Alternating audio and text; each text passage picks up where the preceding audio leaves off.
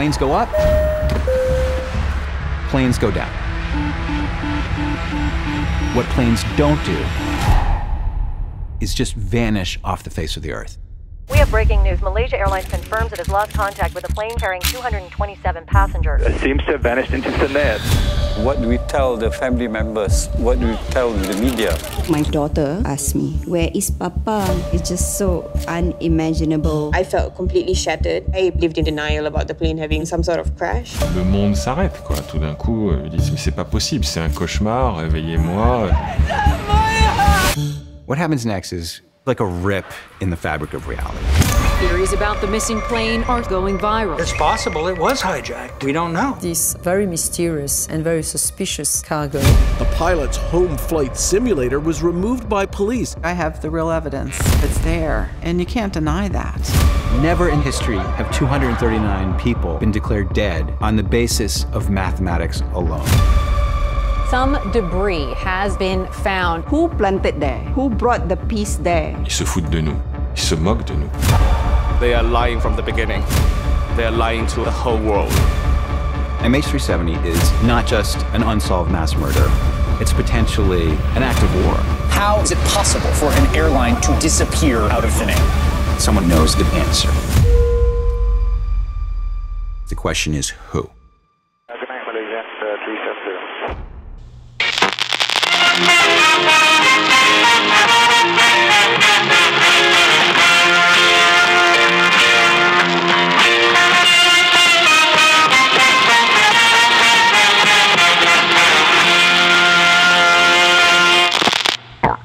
To America is presented by the good people at the Podbelly Network. My fellow Americans,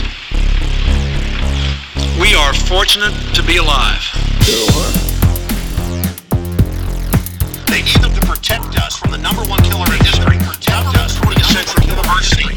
A study on why killed 290. A study on why it's called democide.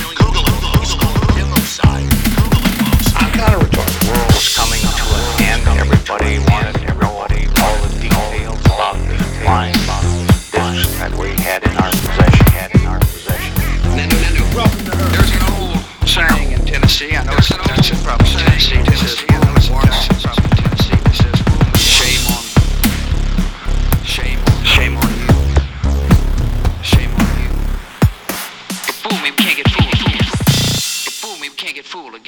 Like we always do about this time. Boom. All right, everybody, welcome to episode 323 of the Art Jacob Do America podcast. I am your host, in the place to be, Mr. Jacob Pete, and sitting right across from me is the brown recluse, Mr. Archo. Art, say hello to the million. And millions. What the fuck is up, guys? Guys, I'm coming in hot like Jason Aldean.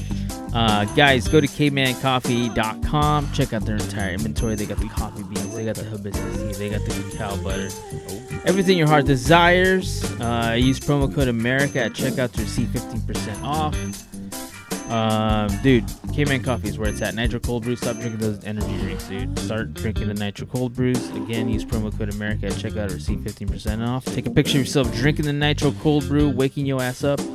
Uh, tag us, tag them. We appreciate it. They appreciate it. And speaking of sponsors, guys, I need everyone to head on over to suikerapparel.com where the great and powerful Nicole Simon Bosch has put together an illustrious array of merchandise for your consumption pleasures. So uh, check out all the stuff that she has at her store. You know, put it in your cart. You know, everything that you love, want, desire, and maybe pick up something for somebody that you love, want, or desire. Uh, Halloween is not near, but obviously places like Lowe's and Home Depot and hell, even Target has like a little tiny like Halloween display like popping Dang, up and already, it's- huh? And it's barely like July 23rd. Yeah, it's fucking year- hot as hell out there, dude. I ain't trying to think about Halloween right now. I'm trying to put a, a fucking trying to survive. I'm not trying to put a sheet over my fucking. uh Whoa, dude. Sorry, Siri wanted to tell me something. Um, I'm not trying to put a sheet over my head like Jason Aldean in a small town. Just yet. Uh, I'm the ghost of a Confederate soldier. like Jason Aldean. Try that in a small town. oh man, this is lovely. Uh, but anyways, listen to Patreon to get all those jokes, or if you're aware of what's happening, uh, you'll get that joke anyways. But anyways, regardless of the fact, buy something for somebody that you love, want, or desire for Halloween. She's got some cool skulls and stuff that cope, you know, coincides with Halloween as well. So going over there, uh, buy something that you want, love, and desire. But before you hit checkout, guys, I need everyone to enter promo code Art and Jacob, and the great and powerful Nicole Smith Bosch will give you 10% off your entire purchase. But Art, we're not here to talk about that racist bastard Jason Aldean or all the lovely merchandise Nicole Smith Bosch, who is not racist, uh, has up for sale at her merchandise store or coffee, cold brew, and how hot it is. She's from South Africa, so she knows racism, but she's not racist. No, she is not. She loves the world. She, yeah. She sings "We Are the World" every morning. dude. That's her- she wakes up just to make sure. Oh, okay. She hums it while she brushes her teeth. She's like, all right, cool. I'm not racist. Another day, I'm not racist. you know, like that that Spike Lee movie. I forget what it's called or whatever, where it's like a black hand interjoining with like a white hand or whatever. she just reaches across like her workstation and like does that every day just to like drive home the point. We're- I don't know that movie at all. I was like, I'll show you Girl- after we Girl record. Six. It's not Girl no, it's not. No, something else. Like something fever. I want to say like. Mhm. But anyways, we're not here to talk about Spike Lee movies or how Nicole Smith Bosch is not a racist like Jason Aldean. Art, what are we here to talk about today? We're here to talk about Malaysian Airlines Flight 370, the, Mhm. the missing Flight 370. Yes, and the most expensive search for any downed airline in history. Yeah. You know what's okay? So, a couple of things before we get into the topic. One, when doing research for this topic, my YouTube YouTube algorithm started being like, "Oh, you must be into like missing planes." And apparently there's like a lot of missing planes. A lot less interesting than this one, but uh also number 2, dude, this feels like it was not that long ago, but it was 2014 already, dude. It I know it's almost ten years now. Yeah, dude, it's fucking mm, nuts. Next year will be ten years, and I think Yeah. of 2014 like, oh, that was just last year. Oh, that was just Barack Obama. That was a little bit ago. yeah. Oh, wow. Yeah. Yeah, that was Yeah. two presidents ago. Yeah, dude. Yeah. Barack's got like gray hairs now, dude. Dude's got like white hairs and shit. Yeah. Yeah, yeah. Do you know? Speaking of which, like, I didn't know this. I was listening to a podcast about this topic. I guess like at the same time this was going on uh, in 2014. I guess the White House. I guess uh, Nixon or somebody installed like a bowling alley into the White House. Oh, okay. And then Barack Obama said like, "Fuck that. We are not playing uh, bowling in the White House any longer." And like he took out the bowling alley and put a basketball court in, which I think is fucking badass. Like Uh-huh. if I ever get the chance to go to the White House and I get to you know play a game of horse with fucking Joe Biden or Yeah. somebody or whoever the next president is, fucking Gavin Newsom or fucking you know Ron DeSantis or whoever the fuck is or whatever. By the way, I'm gonna crush whoever I play. I would rather play fucking basketball than fucking bowling with like the president of the United States or whatever. But I guess uh, the big controversy was that Barack Obama was doing that, and I guess like one of the senators was like, "What's next? They're gonna change the menu to fried chicken or whatever," and it's just like, Damn, "Oh damn." man.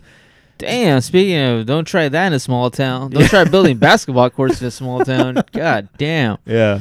Jesus Christ. racist. Uh, it was that one senator that was like linked to like the um, Al Qaeda. Yeah, no, no, the opposite, K, the KKK and shit or Oh. whatever. But uh, I wouldn't say they're the opposite. They're pretty pretty That's similar beliefs. Yeah, true. Just different tone But skin. yeah, so it's like, but I white and you brown.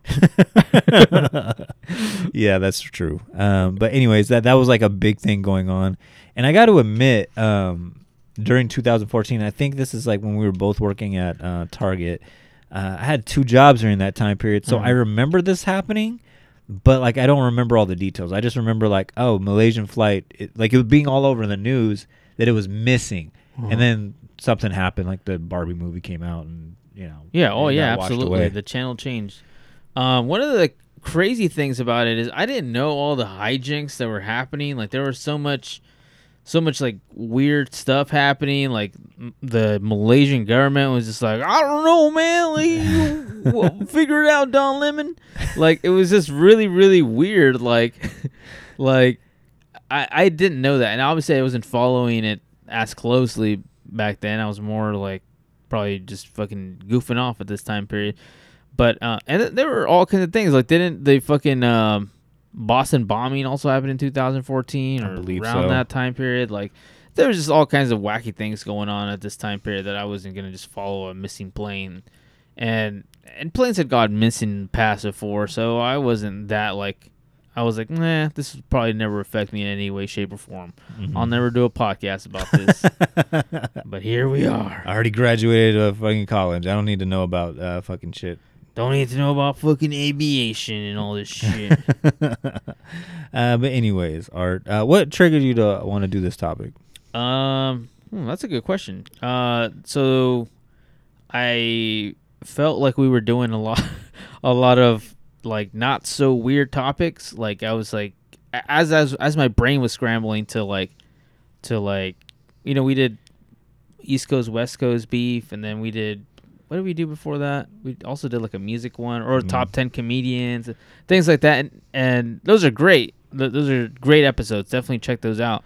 But I wanted to definitely do something that was like, you know, weirder, fringier. Like, there's conspiracies behind there. There's theories, like more mystery stuff. I I just felt like I was like, We you know were overdue. Uh, We're, we need to do some more mystery stuff. I just felt like I, I was my mystery itch was definitely Yeah, had to get scratched. yeah for sure. Yeah. So, anyways, you want to jump into it? Yeah, uh, let's get into it. So let me pull up my notes here.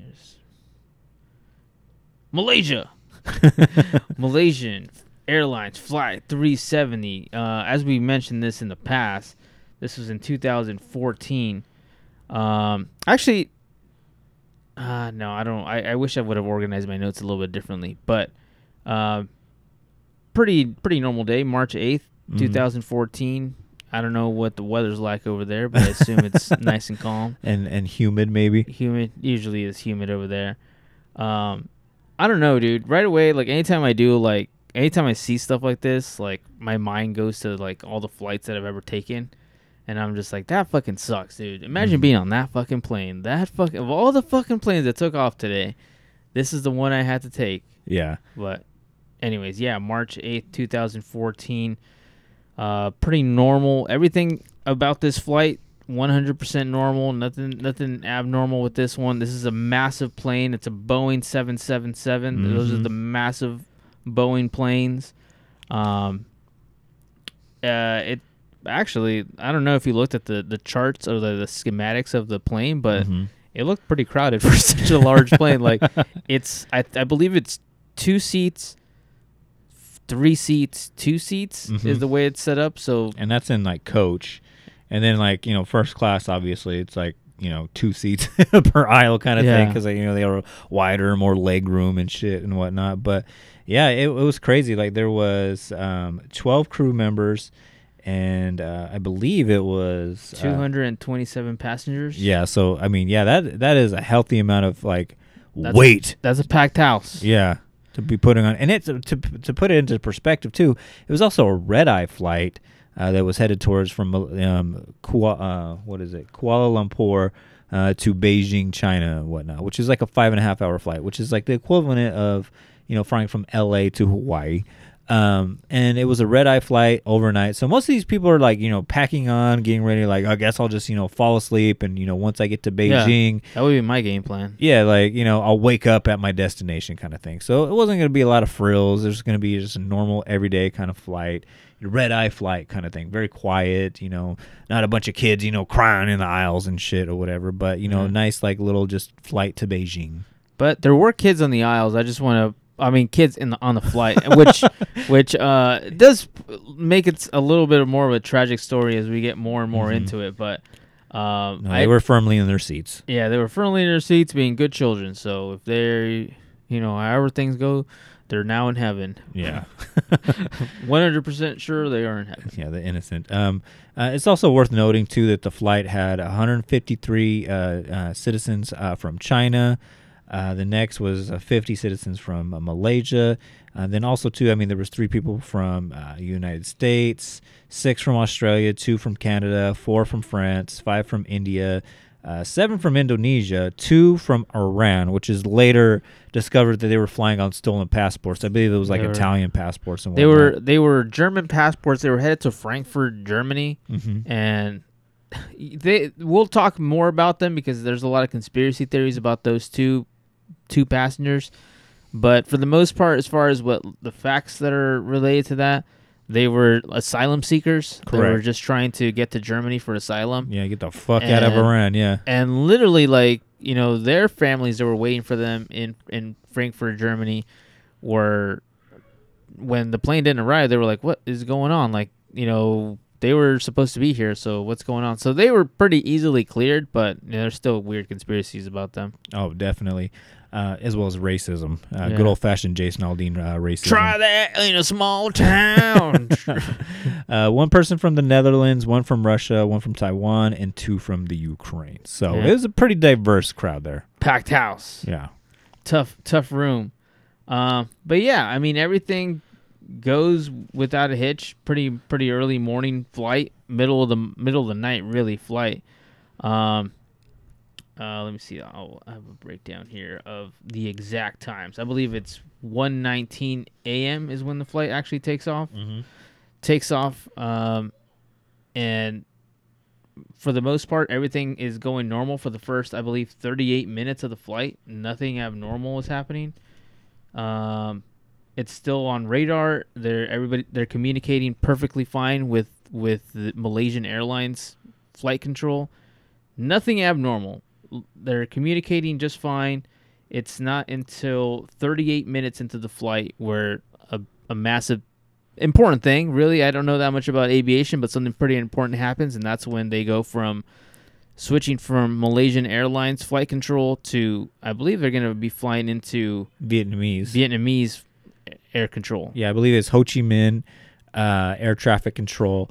And um, I didn't know this. I mean, and there's a lot of things that, you know, going into this topic, like, you know, in regards to radar, there's primary radar, secondary radar, all sorts of different satellite communications. Yeah. And it's all like hooked up to these airplanes. I guess there's like a whole room beneath the plane uh, electronically that controls like the, the airplane. So basically, like the pilots, they're just concerned with like takeoff and uh, landing, but the whole fucking plane is like being controlled by satellites and air traffic control. Uh, but what Art's talking about is is like you know the plane takes off. I believe it's twelve forty two uh, a.m. and then thirty eight minutes later, you know they have to say like, hey, we are leaving uh, Malaysian airspace and we are now entering you know Vietnamese airspace. You know, do we have clearance? And I believe the plane was still climbing. You know, it was going from you know uh, uh, cruising altitude, I think of like 30,000 and it was climbing up to 35,000. And every step of the way, like you have to get clearance because, you know, there's different laws and whatnot, you know, for every different airspace, you know, because you got to think, you know, got military, Yeah. you know, things going on. And I was looking like at the map of like where this all was. And I mean, I'm going to be perfectly honest with you. Like, if you were to say, hey, Jacob, you know, point out Malaysia, like on a map, I'd be like, uh, somewhere there by China. And Yeah. I guess not, you know, it's like, you know, It's past Chinese. yeah, it's like right there by uh closer to like Australia and like Indonesia and Closer shit. to a small town. Yeah. they all look a lot down Yeah. there. But anyways, um that's Jason Aldean talking, not Jacob Bixon. But um anyways, like it it was like one of those things where it's just like, oh shoot, this is a very crowded area um, where they took off from. So they're taking off from Malaysia and almost immediately entering, you know, Vietnamese airspace. And if you look at the actual like flight pattern, Mhm. like it's supposed to, it's gonna go through quite a few different countries. You know, like you got Cambodia, you're gonna go over the South China Sea, um, you're gonna, you know, encounter, you know, airspace for you know Thailand, uh, the Philippines, and then as well as like you know you're going to be kind of close to like Taiwan, but then obviously the bulk of the flight is going to be going over China and whatnot. So you got to imagine there's going to be a lot of communication that's going to be have to, have to be done between the pilots and all these different um, uh, airspaces. Yeah. So, I mean, the the the very first one is when it's switching over to the Vietnamese airspace, and I believe they call that not a handshake, but a um, uh, like a handoff. Yeah. So they call it a handoff. Think when- of a relay race, if yeah, you will. yeah, yeah. So this is uh, a ha- uh, a handoff. So Malaysian airspace handing off to Vietnamese airspace. They do a little bit of like a kind of a ceremony thing when they do that. Just more of a flight tradition of saying, "All right," you know. Basically, they go through the thing, everything's good, and they basically just say goodnight to each other. Mhm. And the receiving one usually, as they do their like introduction, like, "All right, this is so and so, flight seven seven, no, flight three seventy, Boeing 77 whatever from Malaysian Airlines. And then they just greet each other and say good morning and then now they're on that flight plan and they're good to go. Well, the uh the goodnight one goes without a hitch. Everything appears to be normal on that one. Doesn't like sound like there's any distress in the microphones or anything like that. Everything's good. The handoff happens and then bam. Boop. Literally 13 minutes later, I think they still have it on radar for 13 more minutes and then nothing. Mhm. It goes silent. It just disappears off of the secondary Yeah. radar. One of the things that is really important, and I did not know this because I listen to a lot of podcasts and they don't mention it, but apparently there is a little bit of static that comes through their their uh, microphones. Hmm. Like there's like distorted microphone noises, and people don't really think anything of it just because they think that maybe that was just a malfunction or something going on. Maybe they're- They don't got Joe Rogan mics out there. yeah. So possibly something, maybe something, but it it does sound like um just static, ominous noises that are that are happening there. That's it. From then on, it's a ghost. Nobody knows what's happening. The Vietnamese airline never receives it. The Vietnamese airline kind of drops the ball because they were waiting. Like, you know, they still have their like checklist or whatever Yeah, of yeah. like flights that are supposed to be coming in. And they're just kind of like, "Mm, guess it didn't show up. which is kind of a huge dropping of the ball, which, Which leads, happens a lot in the story. And this leads a little bit to one of my theories down the line that I don't necessarily believe what some of these countries are saying. But anyways, we'll get to that later. But at this point, no, you know, nobody knows where it's at, but no one's really looking for it either. Yeah, and mind you, it's like one o'clock almost in the morning over there, and a lot of people, a lot of podcasts that I was listening to was saying like, oh, okay, you got to think like, yeah, like a few flights are going to be going through, but for the most part, like it's the graveyard shift. You know, it's like a lot of like you know loosey goosey.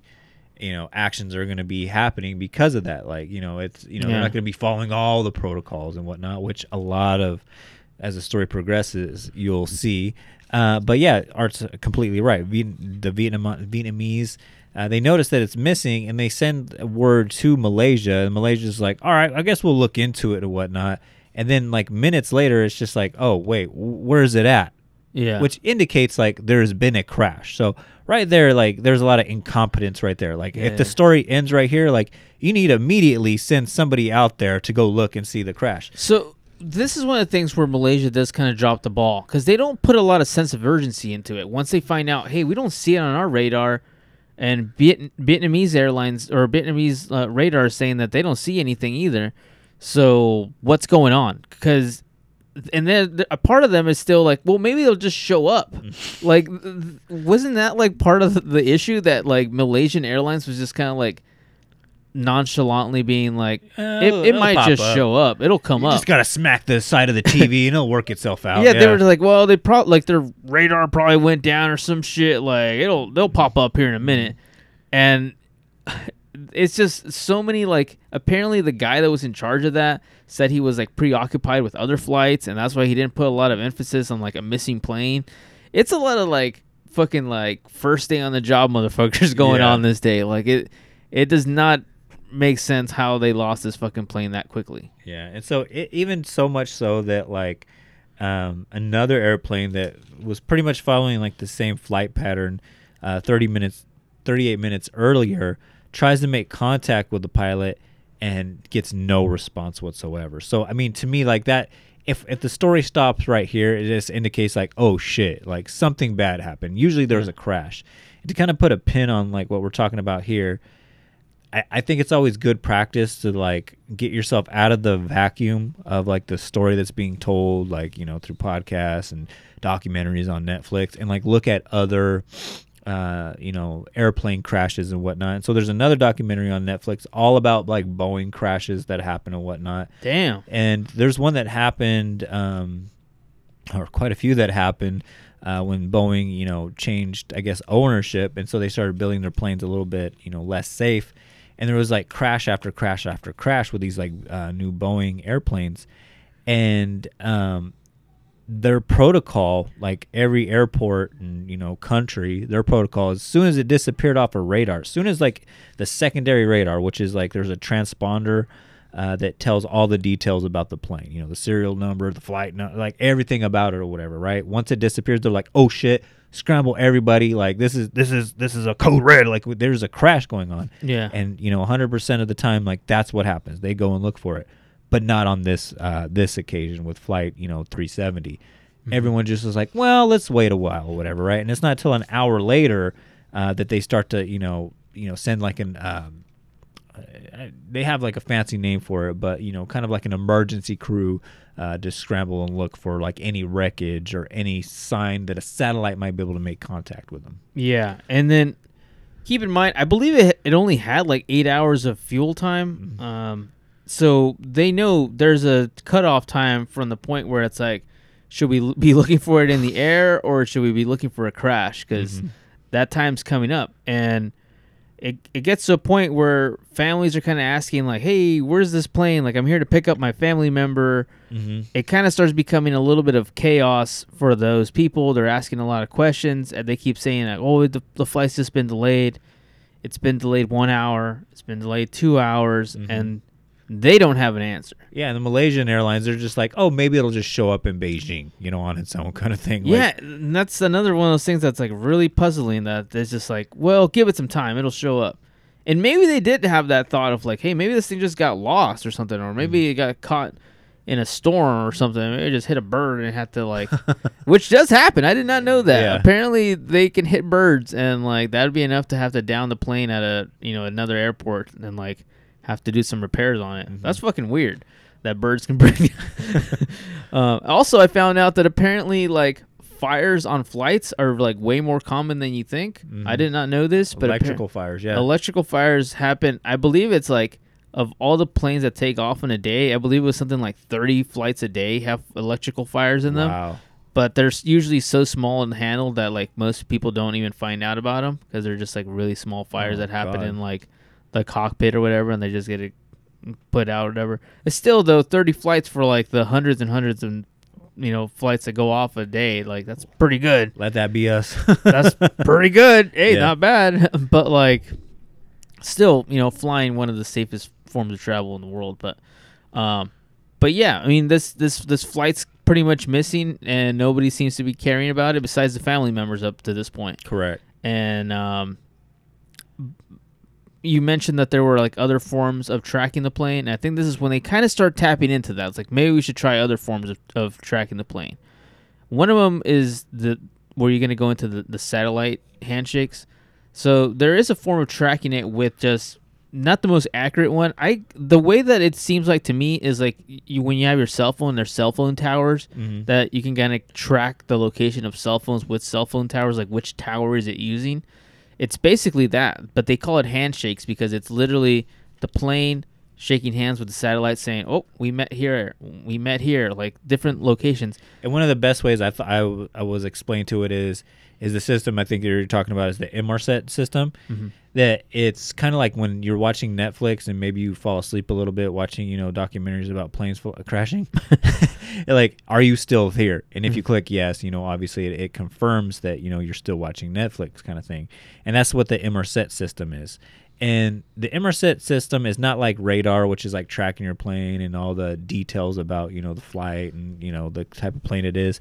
It's mostly the way it was explained is kind of like an entertainment system, like with satellites, where like that's how you get to watch like you know in six months the Barbie movie like on a Delta flight, or uh, get Wi-Fi on a plane, or sometimes you're able to make phone calls on a plane or whatever. It's like this sophisticated satellite system that helps run you know those systems, but it also um, is a unique way of helping track planes when you know a lot of their radar and stuff have complications or when these like mini fires happen and whatnot because it's a different system on the plane. So different that uh, pilots are not trained on how to turn it off at all which is a very important uh, fact when we get into like the theories of what happened. So art's 100% correct. Almost continuously every hour uh, the satellite is making contact with um, the airplane and the airplane is saying like yep we're still here. Yep we're still here. And it actually tracks the plane in the opposite direction Yeah. from where it's supposed to go so So it makes a sharp U-turn Mhm. back towards Malaysia, and that's already abnormal, right? Correct. Sorry, I didn't mean to cut you off. Oh, no, no, you're 100% okay. So it makes a sharp U-turn, headed back to Malaysian airspace, goes into Malaysian airspace, flies into basically Malaysian airspace, and then makes another sharp U-turn. This time going north, um, going back out into the ocean, and that is where the final handshake happens. Yeah, and the the Andaman Sea. Yeah. Andaman Sea, yeah. And that is where the final handshake happens. And that is the last confirmed uh, handshake that they have with, with Malaysian Fight 370. Um, at this point, still though, they're looking for wreckage out in the um, South China Sea. South China Sea because that's where they last confirmed that it should be there. Yeah, so It- somewhere between Malaysia and Vietnam. Yeah. yeah. So they do spend a lot of time, and I think it's it's actually a couple of days that they're still looking in that. That whole thing with the handshakes doesn't come out till later on, like Yeah. a few days later, where they're like, "Oh, wait, there was some handshakes going on over here." But um, you know, they do spend a lot of time. A lot of a lot of money goes into searching the South China Sea at this point. And at this point, like you would think that like something would pop up again to reference other Netflix documentaries that I was watching about airplane crashes and whatnot. Almost instantly, like within like the day, you're finding wreckages, and in, in some extreme cases, you know, like two months and whatnot, right? But as time goes on, and they keep looking in the South China Sea, like they're not finding jack shit. Like this plane just completely disappears. And the, like Art was saying earlier, like the families are growing frustrated. Like, hey, what the hell happened to our family? And mum's the name with the Malaysian government. They're kind of just like, well, we don't know. Like, not basically expressing that they don't know, but like not telling them directly, like, hey, we don't know what the fuck's happened. And like people, you see, like in the documentary, like the families are getting like irate. Uh, they start, you know, you know, uh, getting mad at the government because the Malaysian Airlines is owned by the Malaysian government, uh, which doesn't have the squeakiest of all images Yeah. of, you know, with uh, corruption and whatnot. But um, you know, they start to get really pissed, like, "Hey, you guys murdered our families, or they're alive somewhere, and you guys aren't telling us the location." Because you know they were very kind of secretive about all the stuff that was happening behind the scenes. Uh, and I'll be honest with you. I mean, if that was a family member of yours up there, and they, you were getting no answers, you were getting no answers of why it wasn't reported missing, why they like the lack of sense of urgency. Really, like nobody seemed to really care about this flight. I, it would be pretty frustrating. I would be pretty upset, and and I totally understand why those families are are are you know as upset as as they they are. So, I I don't blame them at all for for reacting the way that they reacted. So And then on the other side of it, the government, you know, and I know we talked about the Inmarsat, you know, you know, previously. The government even didn't even know about that later till later on into the investigation. So it's information that was out there, but everybody's scrambling trying to find, you know, answers at the same time, but they don't have all the answers as well. Another thing that comes out that the government did kind of know is that the military, the Malaysian military, was also tracking uh, the airplane and was tracking it when it made those two sharp U-turns uh, with primary radar. Now, I mentioned earlier that there's primary radar and secondary radar, and not to bore everyone, but the secondary radar, which is what the you know the air traffic control kind of uses, you know, transponds all the information. It's very detailed, you know, from you know the the wind condition and all that shit, you know, to the name of the airplane and all that. Uh, whereas primary radar, which is kind of like what you see like in old like military movies, where it's just like blips, yeah. Yeah. and that's like what the the military was tracking. They were tracking um, what they believe was flight 370 all the way up until it w- uh, went into the Andaman Sea and out of their you know scope of radar kind of thing. So they have another confirmation that it made those two U turns and quote unquote disappeared in the other direction. yeah. So I, mean, they. I don't know. I mean, it's it's a pretty frustrating thing, dude.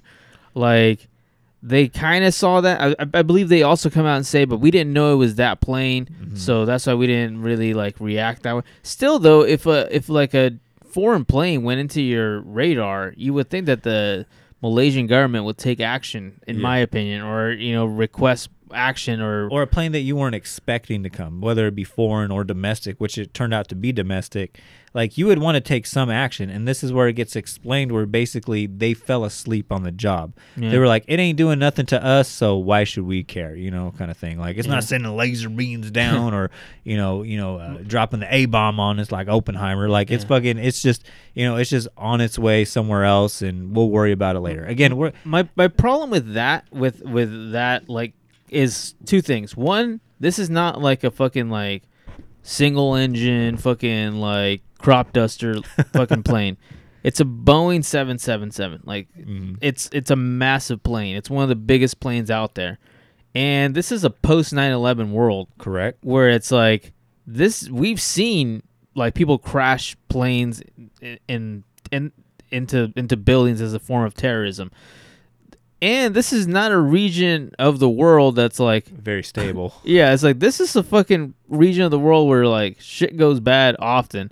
So for them to just be like, "Oh, we thought it was like not a big deal, so we didn't do anything about that," I find that hard to believe. And I know a lot of the families, uh, you know, at least at the, up to that point, find that hard to believe. Where they're like, "There's no way you just just like whatever."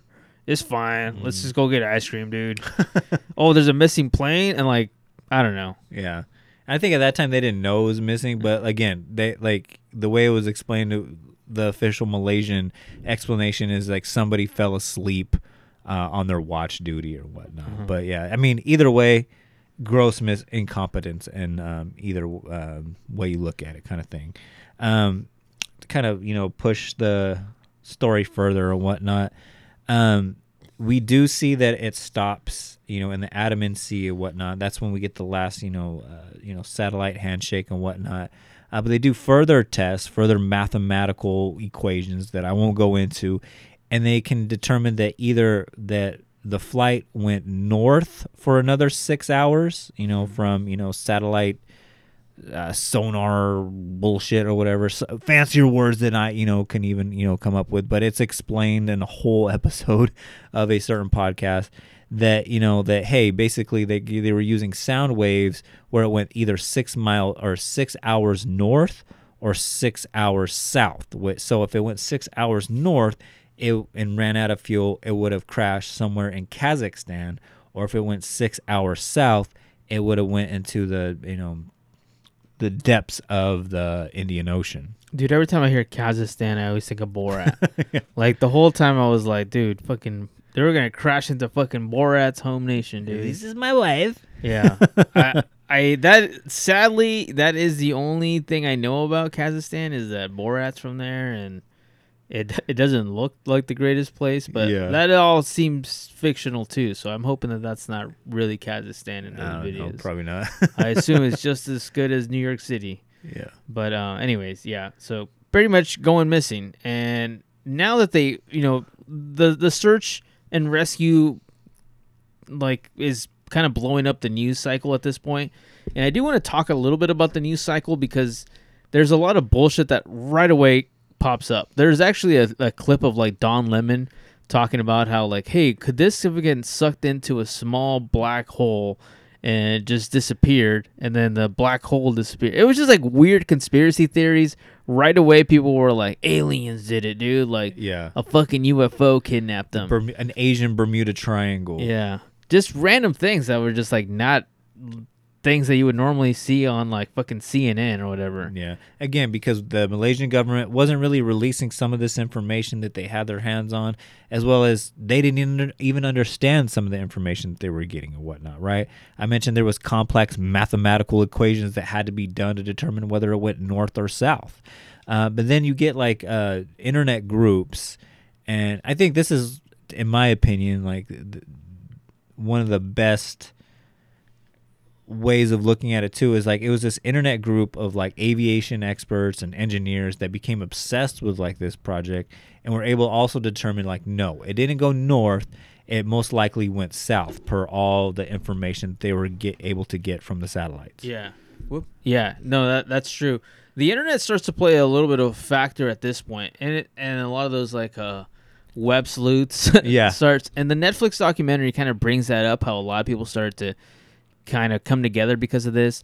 there was the like that woman on the documentary that's like searching basically Google Earth for like down planes, eventually finds something, and the I think it's the Malaysian government is like, nope, that's nothing. Get go away, please don't do that. And I, apparently that little blip that she finds gets like blacked out now. Oh, really? Yeah, so it's just like they say that it's just a wave, a wave formation that just kind of looks like a plane.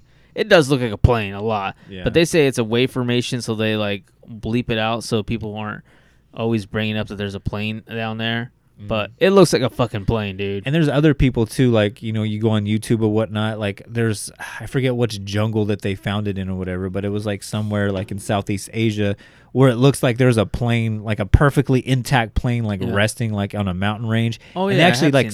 They actually like spend like their life savings to go travel out there, and like they have like tour guides that like you know terrain them through like you know the the jungles of this Southeast Asian place or whatever, Yeah. and it's so desolate that they can't even get to the spot that where it was at. But it t- comes to turn out though that like it's just a plane that was flying under like wherever Google Earth was like broadcasting or taking photographs from and whatnot.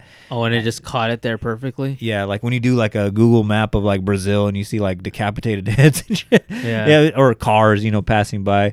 Uh, it was like one of those things, so that's how that gets explained away. So uh, there's a lot of this shit that's like, like Art was saying, that's like coming out, and it's kind of like clouding, you know, the mystery of you know this down flight. Yeah, no, I, I mean, ah, dude, that's like the double-edged sword of the internet, dude. That um, right away it has theories. There is a UFO theory. You know, I don't want to spend too much time on it. Originally, when I pitched this idea, I was like, "Oh, here comes another UFO idea. Here we go." And um, there's not a lot. Like, it's just basically did a UFO take it? Yes or no? What do you think? And that's pretty much it. Yeah. There's no real legs be- behind it. At least none that I could find. Yeah. So that this is pretty much all the facts that we have. I mean, there's more in-depth details talking about like different satellite systems, different you know sonar and radar, you know systems that are on the plane. There, the re- the reason why it is really safe to fly like an airplane nowadays is because there's so many systems that can track a plane and you know correct it you know if it does start to you know break down and whatnot right? But that and this is why it makes it even that much more interesting what happened to this airplane. Uh, i don't know if you want to jump into some of these theories but Yeah, let's get into the uh, theories. there's freaking investigative journalists who have researched this for 10 years almost and they still don't have a conclusive theory on what actually happened. But there are some narratives that exist out there uh, that seem more probable than aliens or small black holes Yeah, I didn't even want to spend that much time on aliens because I thought it was so dumb. Yeah. Uh, what's I don't know if you have your like your theories list, but I don't know if you want to do it in your least likely to most likely. Yeah, let's do the scenario. least likely. Okay, what what's the least likely one that you have the one that i think is least likely is besides high- aliens? Or the black hole oh, the black hole. Yeah, Yeah, yeah. Don Lemon black hole. one. Yeah, that that's funny because like Don Lemon asked like you know uh, some scientists you know like could it be a small black hole that gobbled up? She goes, sir, if there was even like the tiniest of black holes that existed like on our planet, it would gobble up our whole universe like within seconds. So, anyways, um, the one that I find to be like the least credible is that it was a Russian hijacker, Oh. um, or hijackers. So uh, the Netflix documentary it explains, I believe, like in the second episode, uh, to be able to turn off all the systems in the airplane, this Boeing 777. Uh, there's a hatch that you can go to get underneath the plane, basically, and there's this whole room where like 99% of the electronics exist on the plane, and to be able to turn on, I get turn off the the transponders uh, that um, would make the airplane disappear from the secondary radar exists down there. And apparently it's just like that this unlocked hatch, like you can just open it up like it's a piece of plywood. Yeah, you have to remove the carpet. Yeah. and then once you remove the carpet, you're halfway home. Yeah, and like it's located like right between like first class and the actual cockpit. Yeah, I so it's very like remember that show Twenty Four? Yeah. It reminds me of like an episode of that, like that theory does, where it's like these two fucking Russians are gonna distract the world from from what had Russia done? They had like They were uh, invading Crimea. So like So- the Russian invasion of uh, Ukraine had just started. Yeah, the funny thing about that is like, you know, just last year Russia invaded Ukraine like in like a pretty brutal invasion and like fast forward a year later like barely anybody cares anymore like they're mhm. still there they're still We're more concerned about Hunter Biden's laptop and his penis. yeah it's like fucking stupid like I, to me it's not a good theory because of that because why would Russia do that Yeah. So Art's inferring that Russia hijacked this plane to divert attention away from the invasion of Crimea. Yeah, I, I don't buy that one either. I also find that one extremely unlikely. Yeah. It's like it, it literally feels like like like I understand the the thought process of hey, they want a diversion, but at the same time it's like yeah, but also couldn't you have just like killed the pope or no, I don't know. That's still pretty big, but like couldn't you have done something like, you know, like you know, like Assassinated Britney Spears. yeah, something like that. Like when the assassination of Britney Spears, I almost guarantee you would have been like That been way huge. more publicity. Yeah, and then we're gonna frame it to be her father or whatever. Yeah, Yeah, yeah. So this theory uh, is kind of floated by uh, Jeff Wise, who's like an aviation journalist, which is like a weird title in itself. Like, so like when there's not a plane crashing, do you just cover like, hey, so like Delta had like a smooth flight from LAX to Utah? Like, like how how do you just like make a living being an aviation journalist? But I, I digress. but he spent like nine years uh, looking at all the facts and whatnot, and he came up with this theory. And basically, you know, uh, he says that there was two Russians on the flight. I'm looking at the official uh, flight log, and there was only one Russian, but apparently in the, in his theory, there's two Russians. One of them distracts the stewardess and you know creates a, a commotion so that the other one can go into that hatch. I thought they said there were three Russians and two of them created a diversion. Yeah. I'm following what the Netflix documentary had. It sounds like in the, in the documentary they do like this like reenactment Mm-hmm. where like they're like arguing over who gets to go use the bathroom, and then like one no, of I need to go take a shit. like one of them like starts taking his pants off and pooping already, and the other one like s- Sneaks under the sneaks underneath the fucking yeah the thing. and- hatch. yeah, So he goes down there, he turns off the transponders, and he hooks up his HP laptop to like hack into the the, the airplane, and then diverts the flight Yeah. uh, to this path, makes those two U U turns, and goes north into Kazakhstan. Uh, to use the plane for whatever nefarious purpose that uh, Russia, Mother Russia, is going to have in uh, Yeah. Kazakhstan and whatnot. Yeah, another reason why this is like a really dumb theory is because isn't it like a month later another one of Malaysia's airplanes like cr- actually crashes? Four months later, Four months um, later. uh, Flight 17 is actually down by Russia over Ukraine. Yeah. Yeah. like that's how little Russia gives a fuck about things like that. They're just like, fuck it, we're just downing this plane. It's just a, a crash plane. Yeah. and I don't know. I don't think that it, there's anything to it. Like, And they took full responsibility of it. They were like, yeah, it was us. What? You know, what are you guys going to do? Barack Obama, you're over there playing basketball in your old bowling alley or whatever, Yeah. right? Like, we did it. And nobody took responsibility for doing this. And that's the big thing about terrorist acts. If it was Al Qaeda, Yeah. they would have took immediate fucking uh, glee in hijacking this with like three Americans and, you know, at whatever their, you know, reason for doing it. They would have took immediate action for it. And then, oh yeah, what would be the purpose of them needing a 777 when Russia, fucking Putin himself could probably buy five of those with his personal wealth? Yeah, I agree. I don't understand like what they're to me that there's no there's no uh there, there there's no point. Like there's there's no point. Like I think that the the assassination of Britney Spears would have would have been like a better out for for them to if they wanted to do that. There's there's no point for Russia to do that. Yeah. I know that that that Netflix documentary spent some time on it and as I was watching that I was like this is fucking stupid. Yeah. There's no way Russia would do this. It's fantasy, and it gets so much so that um, Jeff Wise, who was a part of like those internet groups that you know were trying to figure out you know what was going on, mind you, fucking sober minds that you know were in the aviation industry, we're pilots, we're engineers, we're you know experts on radar and all that shit. Uh, they kick him out of the group because it was like fantasy writing. Yeah. Basically, that's what they said. And another reason too is like they kind of spin it. Oh, oh, it could have been the two Iranians that were you know traveling on stolen Yeah. passports. Races again, J- good old fashioned Jason Aldean. Try that in my small town. racism there. Uh, and like Art said earlier, you know they were just asylum seekers that you know were waiting for people you know in other places uh, to get up to get the fuck out of Iran. Yeah. Uh, so, but they didn't have anything to do with it.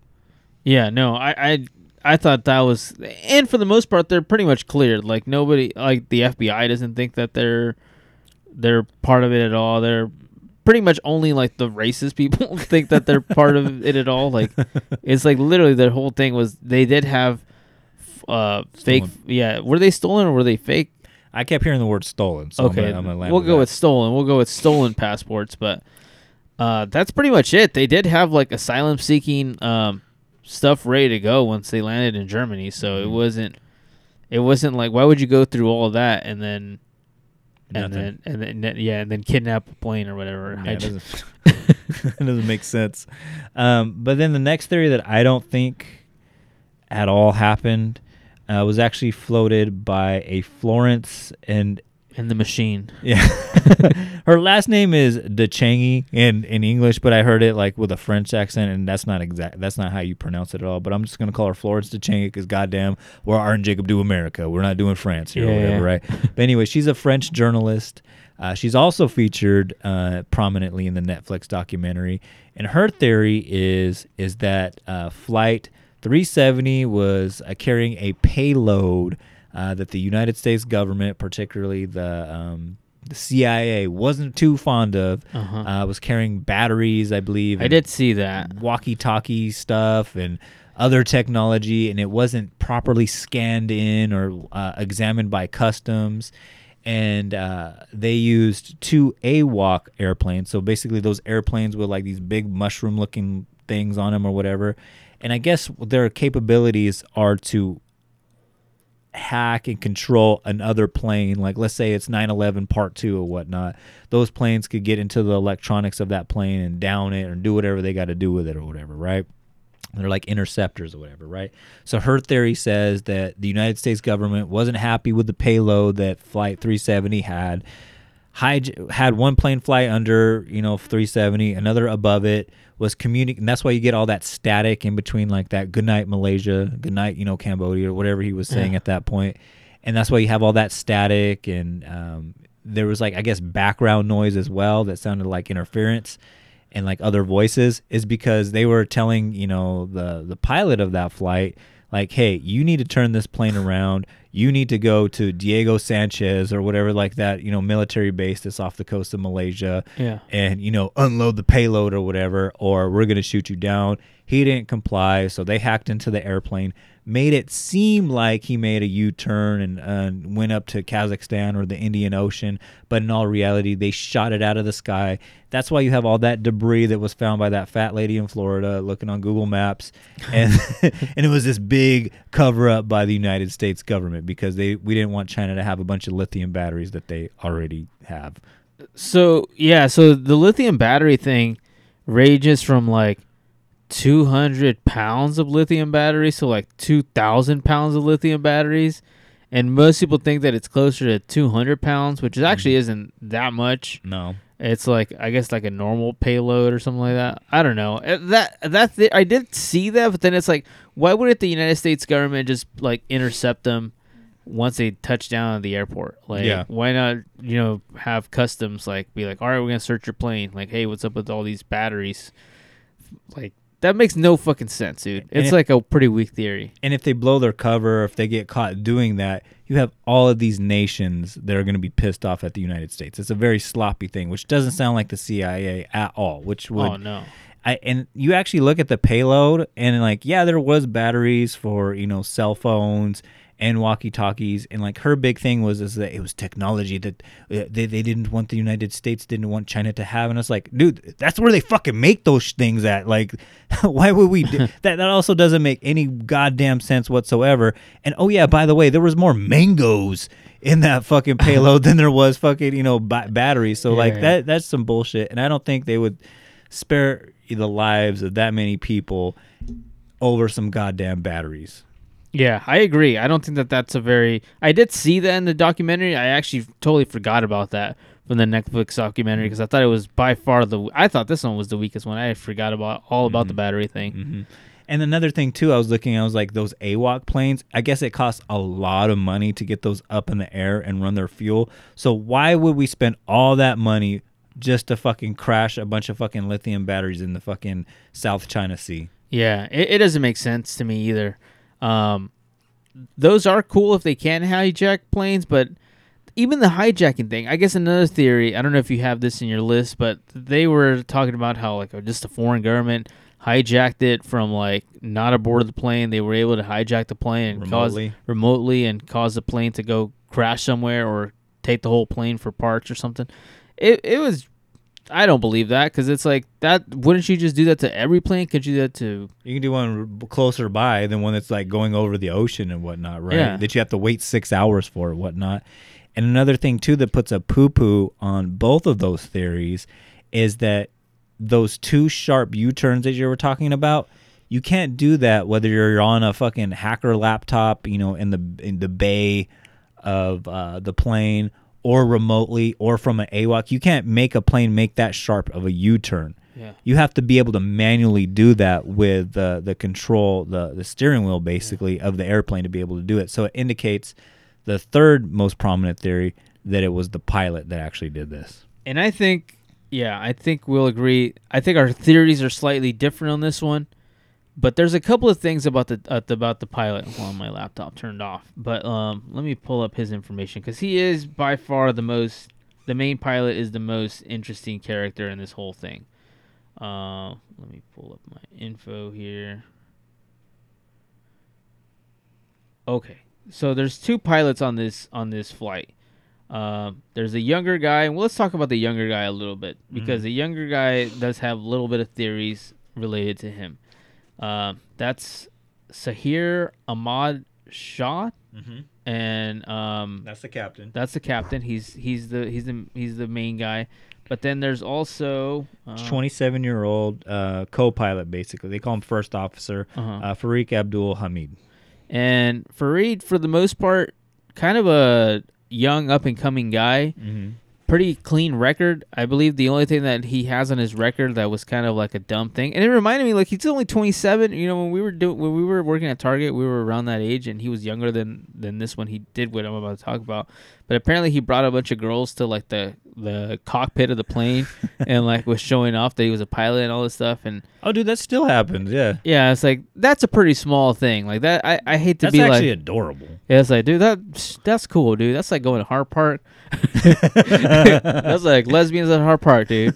Yeah, I don't know, dude. Like, um, listen to the Patreon to get that reference. But anyways, um, for the most part, that's not really that big of a deal. So, Mhm. and that's the big thing on his on his flying record. Everything else is just like pretty clean cut stuff. There's, you know, I, I believe he had just gotten married too, or was about to get married, just got married, and and his wife was also, I believe, I want to say a pilot as well on on or has some kind of like a- avion because she's she, she's on the um. She's on the Netflix documentary too, isn't she? Maybe. I think that she she was just the wife of a crew member. I don't know if it was the co Oh, pilot, okay. but I, I know she had some kind of like flying experience. Like it was some. I don't know if it's to the the degree that Farid had, but it she was also involved in like flying somehow. I don't want to say some sexist thing where it's like she might have been a stewardess, Ah. but like, but I don't She know. She was an engineer. Yeah, I don't know. She had some kind of flying experience herself, but for the most part, everything seemed to be normal on their end. So there's theories about how he was young and reckless or all this stuff, but for the most part, he was just about almost getting ready to become a captain himself. He had a lot of flying experience. He knew what he was doing up there. Um, but let's go to the main guy, the guy that everybody talks about, and that's Captain Sahir Ahmad Shah. All right, a couple of things about him. Main thing, in my opinion, his marriage was kind of falling apart. Oh, it did. Yeah, they were separated, yeah. it literally they separated the day before this happened. But for weeks leading up to this, he had become withdrawn from his wife. His, you know, he would spend most of his days in like an empty room playing with his flight plane Simulator. sim- simulator. That, by the way, he didn't need to do that. That's not something that normal pilots do. That you know, after flying a long day, they go pretend that they're still flying. that's like us working at Target and then we're gonna go zone our fucking products, you know, Let under me our go sink. do my fucking refrigerator or something. You know, I'm gonna put all the facings forward. This Heinz ketchup is you go, Archie. I gotta zone all these toys. Yeah, that just does not happen. Yeah, nobody does that. So he, by the way, he's doing this, and he's not even doing it as like a form of practice. Like I, I want to get better at this because he's doing it on like Microsoft Flight Simulator, mm-hmm. which is like a program you can just get at fucking like Office Max or Yeah. something. It's a very common thing. He has better equipment that he can be trained in, but one thing that he is doing is plotting out flight plans, and that is available on there. Why he's doing that, we don't know. As a matter of fact, some of the last couple of flight plans that he had on there get deleted off of his mm-hmm. computer, which the FBI is able to retrieve some of them, but still kind of a mystery why he deleted them. Another funny thing about his his uh, his life up to this point is that he seems to have his his life kind of organized all the flights when he had to be at work and all this stuff. He has that all up to March 8th, which is the day that the plane goes Mhm. missing. So he doesn't make any more plans after March 8th. And one podcast I was listening to says, and mind you, I wasn't able, I didn't have enough time to like follow up on this. Uh, they were like, oh no, actually, he made a dentist appointment, you know, two weeks after March eighth. And in my mind, I was thinking, I was just like, oh, you know what probably happened? His dentist office probably called him and was like, hey, uh, your six month uh, appointment's uh, getting ready to come up. Uh, do you want to go ahead and make an appointment? And I do this all the time, you know, and then like I reschedule or I cancel or whatever, but just to, you know, be seem responsible. Like I just be like, oh, okay, yeah, yeah, just schedule. Yeah, put me down for six. Yeah, put me down for 6 a.m. I'll, I'll be there, you know, 15 minutes early or whatever, Yeah. right? For my fucking oral hygiene cleaning or whatever. Yeah. And I'm thinking that's maybe what he did, but Art's 100% right. For the most part, he made no plans past, you know, March 8th. Yeah, and like I was saying, he one of the things in the Netflix documentary I think does a really bad job about this. Yes. I think I think the because there's a couple of things they leave out. One, people were his friends were saying, "Hey, there he had talked about how when he would get off work, he would just pace back and forward in an empty room and couldn't connect to his wife anymore." And apparently was like hitting up like Instagram models. Like his marriage was done. Like it was Mhm. just falling apart. Him and his wife had nothing in common. He was clearly like in a state of depression and his life was like falling apart. It was literally the downward spiral. Go listen to the downward spiral episode. Exactly. He was falling apart. And the Netflix documentary does this whole thing where it's like, yeah, but he also liked going to like community cookouts every once in a while and like donating food to the community cook. And it's like, what the fuck? And they totally like gloss over all this information as well. And they say they're like, no, he was an upstanding citizen. And then like a lot of people, um, like the wife of one of the crew members was like saying like, no, it would never be him. He, he was a, such a nice guy. And as it comes out, it's like, yeah, he might have been a nice guy to you kind of thing. Uh, but yeah, he had all these things happening in his life, which could lead to you know what we're about to go into. Uh, but they totally just gloss over the fact that yeah, his life was in shambles. And even listening to uh, the creators of that documentary, they were on a podcast doing an interview. Uh, they were straight up asked like, why didn't you bring up the fact that you know uh, Captain Shah like he had all these problems going on in his life? And they're like, well, we can't comment on it. And the the interviewer was just like, no, like it seems like intentionally you were trying to drive the narrative away from him. And I think two things were happening here, like because of that. The people were saying that, oh, he was a nice guy, he would never do that. I think like when you're grieving, like you always go into a state of denial, like, oh, that can never, that can never be him. Like you see that with serial killers, like, oh, he was such a nice guy, he was an all-American boy. I, th- I think people that commit suicide, like, you know, nobody ever says, oh, yeah, I saw that. Com-. It's rarely that people say, like, I saw that coming. But, like, Mhm. Chester Bennington from Linkin Park or whatever, I think he's a perfect example of, like, a dude that, like, you know, he sings about dark stuff, but not darker than, like, Trent Reznor or something like that. Mhm. Like, and like he seems like an outgoing, friendly guy and all this stuff. I would if I had if you had to let me pick from like Jonathan Davis, Trent Reznor, Chester Bennington, like all these dudes, like I'd be like, oh, not Chester, but like maybe mm-hmm. Jonathan Davis probably kill himself here Yeah. a little bit. Yeah. like like you know you you can never pinpoint it because it's the battle that people are going through in their heads and it's like you can't fucking speak to that just because he went to a fucking barbecue community barbecue and all mm-hmm. this shit like to me or he was nice to you when you guys were working or whatever. You don't know what's going on at home, kind of thing. yeah, yeah. to me it was like super weak i was like that's not a good argument And number two, so that's the first part of it. And then number two, you got to think like this all happened during Malaysian Airlines' uh, you know responsibility timeline, right? As long as those people are in the plane, that responsibility goes on to Malaysian Airlines, which goes into the Malaysian government, who owns you know Malaysian Airlines. So legally, those families of those 200 plus people could take action against the Malaysian government. If they can, you know, throw shade away from, oh no, it couldn't have been, you know, uh, the captain at all. He was such a good guy. Like there's no, there was no indication that you know he was showing signs that he could have, you know, been, you know, depressed and you know suicidal and whatnot. Uh, it, it kind of uh, takes away that reasonable doubt, you know, or it gives a reasonable doubt that you know if this was to go to court, like, oh no, there's other theories like you know American AWACS and you know you know Russian hackers and whatnot, right? So it take it, it alleviates some of their responsibility, both financially and legally, you know, for something to happen because while he's in the cockpit, he's Malaysian Airlines' problem or whatever, right? So I think that's another thing. That's why it didn't get into the documentary and why they kind of made no comment on it is because the Malaysian government doesn't want to have that smoke come back to them, kind of thing. Um, but basically, the theory here is is that like Art was uh, insinuating like he was going through a downward spiral. I even saw something about you know child pornography too that you know was was coming up about him. So it's very possible that he could have you know you know faced a stiff penalty for that. His life was falling apart, both his marriage as well as his relationship with his children. And then you see, like I was saying earlier, there's no way that airplane could have made those two sharp turns either you know by a hacker or from you know an American AWAC, it had to be somebody manually turned the, that plane around. Mhm.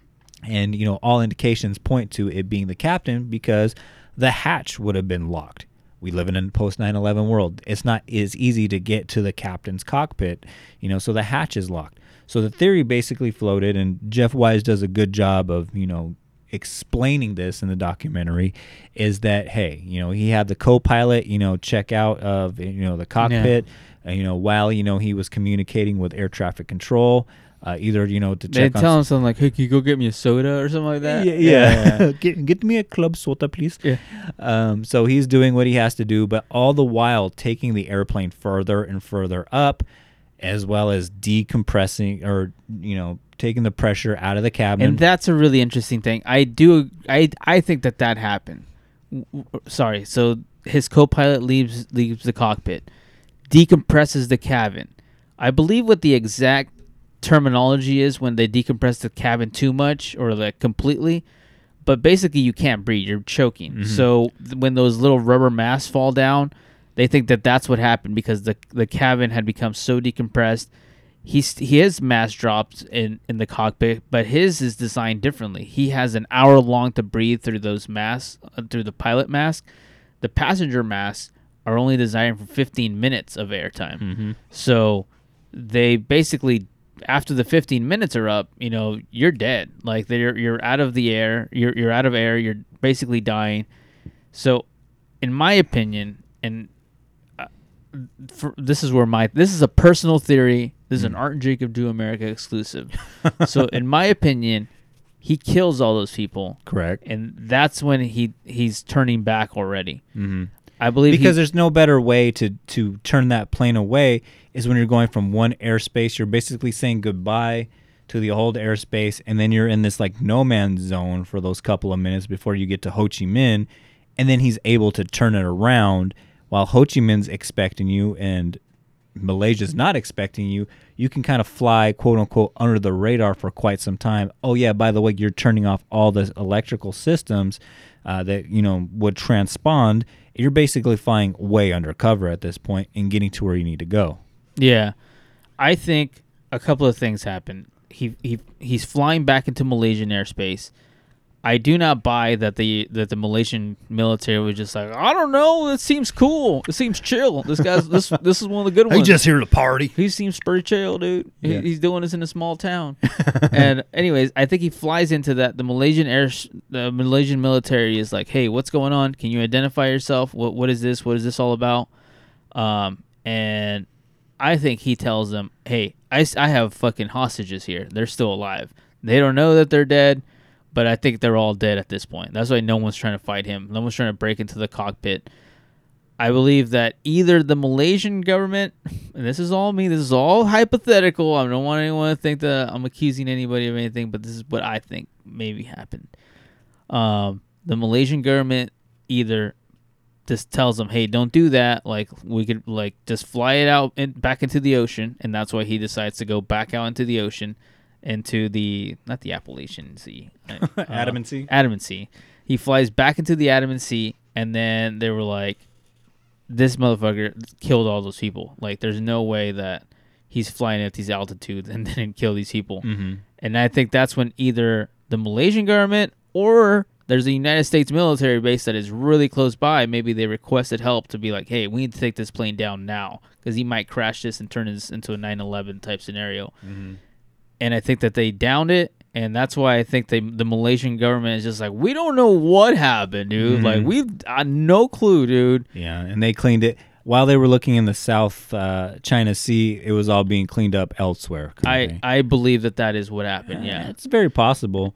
I mean, it does. Um, you do see like the handshakes and whatnot, and I guess there's something to it to where like the plane relogged in or whatever, and that can only be done if you restart the like electrical system and whatnot, which is pos- uh, which falls into your theory as well. There's one more thing that kind of falls into my t- to my theory. So my theory wouldn't make sense if they later find par- part of a wing, the little um, flapper flapper part of it. They later do find that and it's completely intact and they find it. But for the most part, up to this point, they're not finding anything very large. I believe that they find like a seat, like part of a seat at one point. Mhm. But for the most part, nothing's being found. Um, that part of the wing, and we didn't talk about this when we first started the podcast, but this particular plane, this this particular Boeing uh, uh, three seventy, 7777. yeah, was in an accident. It crashed into another plane. It had to have that exact wing repaired and replaced, and that wing had to go to an airplane graveyard. So the, that wing was still over there.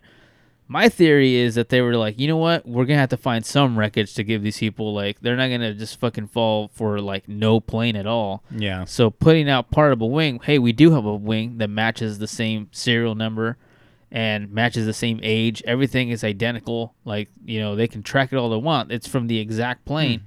So I think that that's what they did, and it was more of a misdirection thing of like, hey, look at this plane that washed up on shore.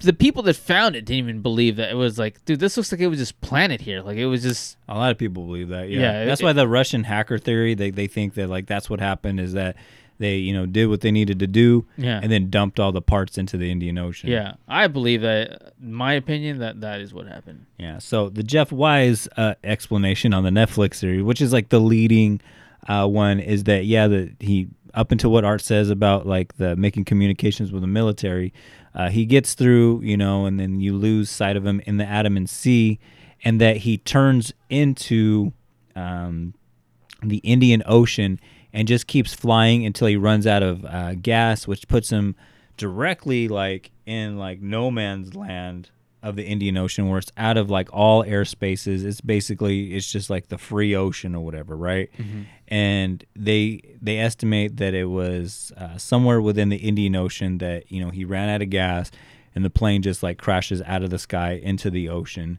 Uh, very violent Indian Ocean because um, the aftermath of all this is is that many nations come together: Australia, China, United States, obviously Malaysia, you know, and Taiwan, um, you know, Cambodia. All these places um, come together to like look for any wreckage.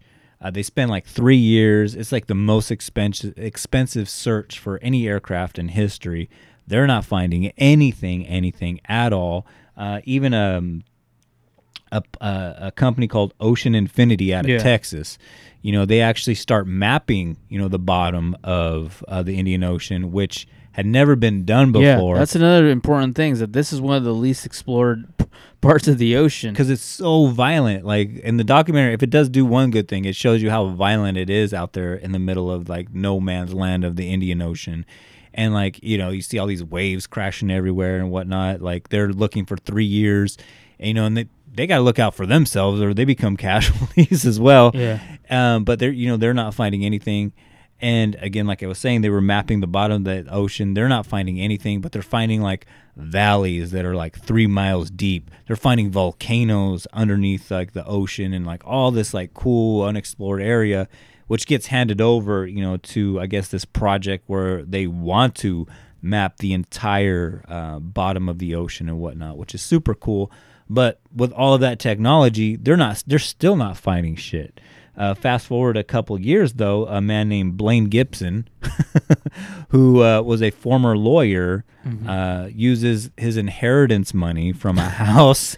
That's uh, the most white people thing. Yeah, yeah. one of the whitest names and one of the whitest people things ever is uh, sell like your inheritance. Uh, t- he goes um on this uh, off of a tip, uh, I believe to like a coast of Madagascar because he's like, hey, we're getting all this wreckage uh, being washed up. You should come out and check this out. Now he's, I guess, a retired lawyer, so he Mhm. has all the time in the world to like fly out to fucking Madagascar and shit, Yeah. and just like walk around the beaches, and he finds a bunch of fucking parts that are either highly likely or most likely from you know flight 370 with some of the serial numbers or just the fact that like hey this could only come from a 777 um, a lot of people think that he is working with the Russian government because when the USSR, the Soviet Union, fell apart, he was one of the lawyers that went over there uh, to, you know, do I guess legal cleanup efforts or whatever. So he's being accused as a Russian puppet. But then on the other hand, there he's being labeled as an American puppet as well because Yeah. if whatever theory you want to go through, it, Yeah, yeah. it goes into that like whole theory that oh those parts were planted there. Yeah. I, I think as far as the wing, it does seem, and they bring it up a little bit in the documentary, the Netflix documentary, how some of the people that found it, like, it's not like a beach resort. So it's like the people that work at those beach resorts, like, they know, they see this shit day in and day out, and all of a sudden they see like a big old wing that's just like washed up there, and it's Uh-huh. like, hmm, that's kind of weird that it just fucking showed up all of a sudden, like, just overnight, put, put like in a very convenient place where people go jogging or whatever. And it was like some dude like walking his dog or some shit that found it. Um, I don't know. I I find it unlikely, and it's like it doubles down because it's the exact wing that wing that was missing that that broke off during that Hmm. that I that collision. part, yeah. So I don't know. It's it's the exact wing from that same like little flapper thing that was was that was found. That was the one that broke off. But Mm. um, yeah, I don't know. I I still believe in, in the theory that that I kind of came up with in my head, and I'm like, that seems pretty likely to me. But yeah. I don't know. Another thing that points to it being um, the pilot is that you mentioned earlier that you know on his computer he had all these like flight paths uh, that were deleted. Yeah. Uh, one thing that the FBI were able to find, you know, when they were doing like their investigation, and they sat on this for two years, is that he actually the actual flight pattern that I was talking about, that you know where he does the two U turns and then goes straight into the Indian Ocean, you know, as his gas, uh, you know, runs out. Yeah. he actually mapped that out on that actual flight uh, simulator, Yeah. and a lot of conspiracy theorists like you know brush that under the rug, like oh we don't know if he actually ran that you know simulation or not. Doesn't matter. Who the fuck maps that fucking out, you know? And it's almost to a T. Even so much, and like this is like the to me the smoking gun for whatever you know you want to talk about. Where this is why I agree with you. I do think it is the pilot. Is that he actually makes two circles or actually two tips around the island of Penang in Malaysia, which is where he was from. Hmm. Now you got to put himself in his mindset. If he is suicidal and he's about to do what he's about to do, either crash it into some place or he's going to fly out into the middle of the Indian Ocean into some you know underwater volcano or whatever. Um, you have to think that like he's having like you know a, a moment where he's just like his taking his final glances at his hometown, like where he looks this way, looks that way, and then makes his final U-turn into the middle of the Yeah. Indian Ocean kind of thing. And they actually have like his cell phone actually pinged at that exact island as well. Oh wow. I think yeah, I mean it's like the the the hesitations hesitation marks of somebody trying to commit suicide Correct. like you know, it's not everybody fucking goes in for the kill right away, you know, Mhm. it's um I think it's the most likely one. I know people try to be like, "Ah, but he didn't seem suicidal." Very likely. I mean, of all the theories, this one's the most likely. The dude flying the plane is the most likely of also his Oh, yeah. marriage just ended everything's falling apart seems to be struggling with depression like most of the proof points to him. Oh, yeah. Now, mind you, we don't know, and we might not ever know the actual truth of this and whatnot. Hell, Yeah. it might it might have been fucking you know China that did it. It Might, have been, UFOs, dude. It might have been a black hole that just opened up randomly and sucked it in. wormhole or whatever they say Yeah. on the Skinwalker Ranch show or whatever, right? But like whatever it is, we probably won't ever know. But most of the actual facts, right? Not the made up shit or whatever. Like when you look at satellite data, when you look at radar data, it doesn't it doesn't look good for him. And I know it's a heavy final toll to put on him, but you got to think like 230 plus people died on that plane and he was at the helm. Either way, he has to take some kind of responsibility there. Yeah, no, absolutely. Yeah. I don't know. I hate to leave it on such a downer note, but in my opinion, this is all opinion based. Mm-hmm. I feel like it's got to be him. I would say, it, you know, he seems like the most likely guy. I mean, do do your own research, but like, but like, um, it was Hillary. Let's but just say it. Hillary Clinton, George Soros. Yeah. the lizard man, Black Lives Matter. Yeah. Spit in the face of a cop. Yeah. Try that in a small fucking Have you seen that video of that girl going like, "That motherfucker back there is not real"? Like, yeah, dude. People are like saying that's like a lizard person or something like that. Like that that was back there. Mhm. Um, I don't know, dude. Like, I feel like that's some shit that like she ate an edible before the fucking flight, and is like fucking trying to come together with her thoughts, dude. Uh, Yeah. as someone who's taken edibles and you don't fucking people that don't do drugs like don't know what people that are on drugs look like, dude. You don't fucking look like a fucking tweaker just because you ate an edible. You look like a normal ass person. Yeah. But anyways, um, yeah, I don't know. I I think it was the pilot. Mm-hmm. I mean, that's all, all opinion based. Please don't fucking sue us or all this shit. But Yeah. like, I think I think it was a pilot. Most likely scenario. It's like the was it Opkins Racer or whatever. Like Oh yeah, Occam's razor. Yeah. Razor. Yeah, I mean, this is that. Like, it says like it's the most likely scenario. The Mhm. pilot, the guy that was flying the plane. and, and I think that's like mostly there. And I think that, but the thing that we don't know is the why. Why did he do it? Maybe it was out of depression. Maybe it was out of maybe he was gonna get caught for the child porn or whatever. Yeah. I don't know. I mean, I think it's just as easy as like his wife left him, dude. Mhm. Like he, his wife and children are no longer in his life. He can't keep his life together. It was only a matter of time till his work life started to fall apart. Yeah. Luckily, it hadn't. Well, I mean, maybe it would have been a good thing if it did fall apart. Mhm. But like, like, um, yeah, I don't know. I feel like why, the whys, even the whys seem obvious. Like, yeah, this dude's life is falling apart. Like he's Mhm. like pacing back and forth in a dark room playing flight simulator. You know, trying. You know, like uh, it just seems like it was, it was him. Yeah. I mean, and you got to think too, if he went home and still play it on a flight simulator after doing like five, ten hours of like flights or whatever, like, yeah, if you're if you're gonna commit suicide, you're not gonna like bleed out your veins in a warm bathtub. Like you're gonna Oh, yeah, you're gonna no. crash a plane. Yeah, no. Yeah, if that's your He's life. gonna be dramatic about it. Yeah, but I guess um, you know after you know this uh, disappearance of the flight, um, you know there was you know other measures that were taken to help you know combat you know what further instances of this happening, uh, such as increased battery life on underwater locator beacons on the plane, lengthening of recording times on flight data recorders and cockpit voice recorders, and new standards for aircraft aircraft position reporting over the open ocean. So, Mhm. uh, if there is a silver lining, I guess you get that stuff. So, Yeah, yeah. Even the black box thing is kind of weird. I, I didn't know it has like a certain time limit on the battery. Oh really? Yeah, I guess it's only like 30 days of battery life on on black boxes. Oh wow. That seems pretty short. I thought they were like I mean, I assume that they're not going to get found right away. No. But um 30 days seems pretty short. I honestly think too, like I mean, I know we have different opinions or whatever on um, the second half of our theories, but like if it is, you know, a crash in the middle of the Indian Ocean, you got to think that like if it hit th- that violent water that hard, like those that plane pretty much almost disintegrated.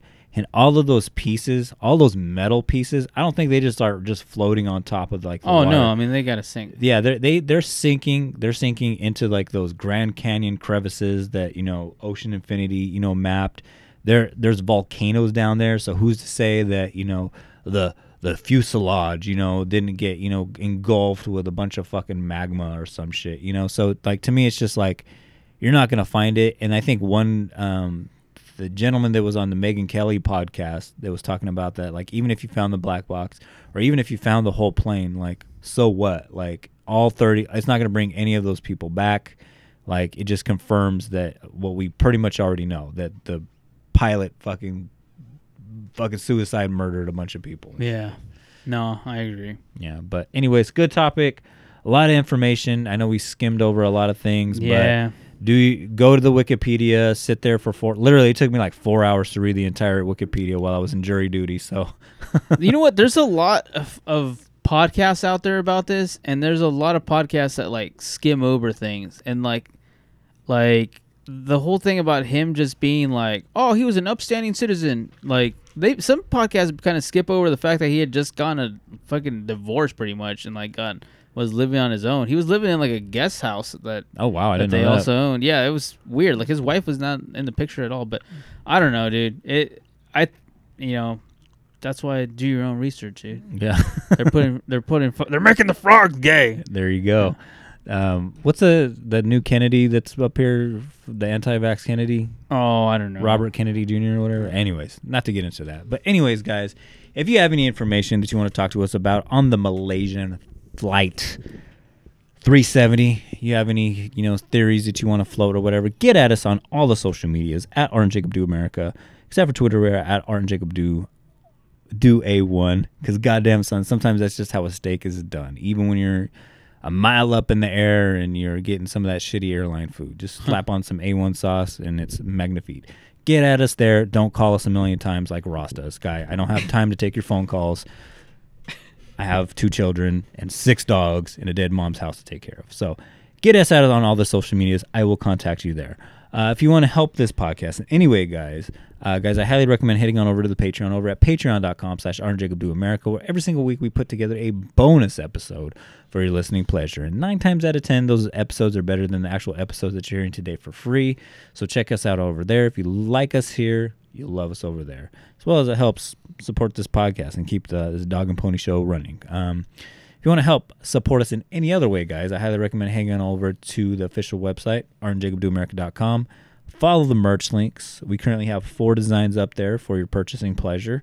Um, and just not so much to help us monetarily. We probably see a couple cents from every purchase made um, over there at the merch store, but it does help promote this podcast. So if you're over in Malaysia or Southeast Asia and you're uh, taking a five-hour flight to Beijing, and you know, you know, you're just, you're just chilling in the airport. I, you know what? Like one of my favorite things about you know flying is checking out the different airports. There's some lovely airports out there across the nation and across the world, except for LAX. LAX is a piece of shit. LA, you need to step your game up or whatever, right? It is one of the worst. Like if you're ever in a rush and you're headed to LAX, good luck, dude. You Yeah. have to be there way earlier than any other airport. And I understand be there on time, like and by on time is like at least an hour early. yeah. But LAX is like at least two hours early. And doing the research on this, like looking at the Malaysian airport, like I was like, man, this thing's beautiful. Like, Yeah. I love it. But anyways, go to a beautiful airport. Wear an Art Jacob Do America t-shirt. It helps promote this podcast. You are a walking billboard, if you will. Helps us tremendously. You don't know how much it does. But anyways, guys, if you want to hear other great podcasts, guys, I highly recommend heading over to podbelly.com where we are official members of the Podbelly Network. So check out other great podcasts such as um, Paranormal Punchers, as well as Robots for Eyes, and our homeboys over at the world famous Selfie podcast. But other than that, Art, I'm done with this topic. I'm done, dude. My eyes were crossing, and I had like no more energy to write any more notes. So I was just like, dude, we're gonna we're gonna just fucking just skim over some of the basic details. It was way more interesting than I thought it was gonna be. I, I have to admit, I thought it was gonna be more like UFOs fucking did it, but like, Yeah. it was way more interesting. I didn't think I was gonna come out with like a, my own theory of like, oh no, this fucking pilot. I think we can agree there that the pilot was involved. but- yeah, had to have been. Yeah. yeah, I think that that was the cool thing about this this this episode. I didn't write a million notes or whatever, but there is a million details. So uh, check it out for yourself. But with that said, guys, I'm done. So goodbye and good night.